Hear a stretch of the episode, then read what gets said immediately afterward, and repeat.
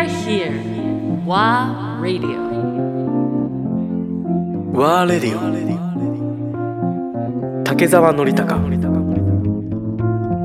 レイチェル・ファーガソン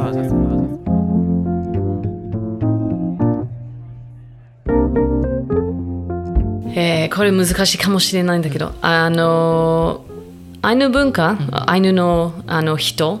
について、みんな分かってほしいことは何でしょうか、分かってほしいこと。えー、っとですね。あのーそうですね。私自身もアイヌ文化を今学んでいる中ですごく面白いんですね。だなので私あのアイヌっていうマイノリティってその自分のルーツがはっきりしてるってことを羨ましがられることもあるんですけど私は逆にでもいやあなたにもルーツがあるしって思うんですよ。うんあの多くの日本の方にもルーツがあって先祖がいてその人の町の文化があるから、うんなんか私はそのだからアイヌが羨ましいっていう人もいるんですけどいやあなたにも絶対先先祖とその文化歴史があるから調べてみるといいよって思うんですね。なので私はアイヌのことを知って理解してもらうっていうことも嬉しいんですけど、うん。同時にご自身のなんか歴史父母祖父母先祖がいるのでなんか調べていくとなんか自分とつながるものとかなんかやっぱり先祖をたどるって自分を知ることにもなるなって思うのでアイヌの理解をしてもらえることもとても嬉しいんですけどなんかじ自分の先祖うん育った地域とかその祖父母が育った地域に行ってみるとかっていうなんか調べると自分を知れることになると思うのでということですね、はい、うん。うん。で最後に、はい。あのアイヌアイヌの言葉はちょっと聞きたいと思います。うん。あの少しあの挨拶ぐらい教えてくださいますか？はい挨拶ですね。じゃああの挨拶か。じゃあちょっとあのあ何でも大丈夫なんですけど表現とかなんか、うん、えっと「アイヌタクパテックヤヤン」「アイヌタクパテックヤヤン」今アイヌ語で話しましょうって言ったんですけど、へまあ、これぐらい日本語と違うんですね。うん。なのでえっと「ありがとう」日本語で「ありがとう」は「やいらいけれ」アイヌ語で「やいらいけれ。やいけれ。ありがえとう。歌みたいですよね。うーんね歌ってると思いましたさっき。さっきのはアイあえアイヌ語で話しましょう。アイヌイタクパテックヤヤン。アイヌイタクパテックヤヤン。でそのなん。か、あの流れそのなんか、うう歌のような流れは、あの発音とすにすごくだ大事なところですか？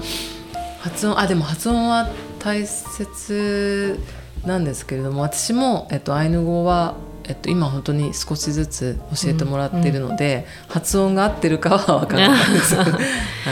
でもでもアイヌに語って、あの波文字はみたいですよないから、口で口伝なんだって、全部お母さんとかお父さんとか,、かあの年上の人からうん。子供たちにこう喋りかけて、それで学んでいく、うん。おバーバルなうん。ことでしか学べない、うん。うん。うん。うん。うん。No written language. No written Yeah, yeah, うん yeah. うん Oral, oral language. 大変ですよね、本当に大変、うんそうなんだ、全部覚えなきゃいけないです。そうなんです。今今でも書いてないですか、あの日本語でとかなんか日本のありますあります、ローマ字でローマ字ローマ字。でえっと、そういった辞書はあるんですけれども実際にアイヌアイヌアイヌ語での環境で育った人がアイヌ語の環境で育った人が今現在ほぼいないので、うん。なのでよ私が知ってる限りでは4人ぐらい。あでもその4人っていうのもその話せる範囲がその様々ですね。話者っていうそのアイヌ語を話す私は単語しか知らないのでうん単語を知ってる少しだけっていう感じです。でアイヌ語でコミュニケーションを取れる人は本当にアイアイヌの中ではわ私が知ってる限りでは今4人とかなんですけど本当はもっといるかもしれませんけれどもこの4人もあの勉強して話せるようになったっていう、あの自然とその生活の中でではなくて覚えて覚えてうん。使うようにしてっていうことですね。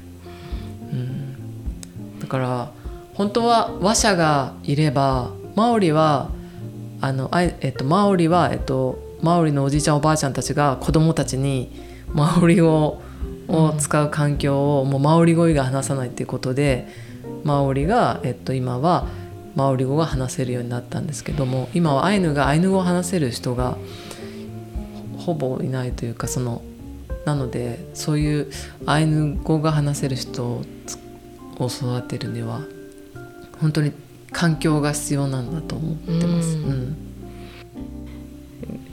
Is there あのけ計画とかありますか、なんか、はい。セーブするため。はい、あの一応そのマオリの中でマオリ語を復活させた方法を私たちは教えてもらったんですけれども、それを今取り組んでアイ,、うん。アイヌ語の先生たちだったりとかアイヌ語を復活させたいって思っている方々がその方法を用いてあのそういった教室やるんですけれども、でもやっぱり日常でなかなかアイヌ語がないと生きていけないっていうわけじゃないとなるとそれを継続するのがどうしてもそのそうですねアイヌ語を強制的に使う環境がたくさんないと難しいのかなっていう。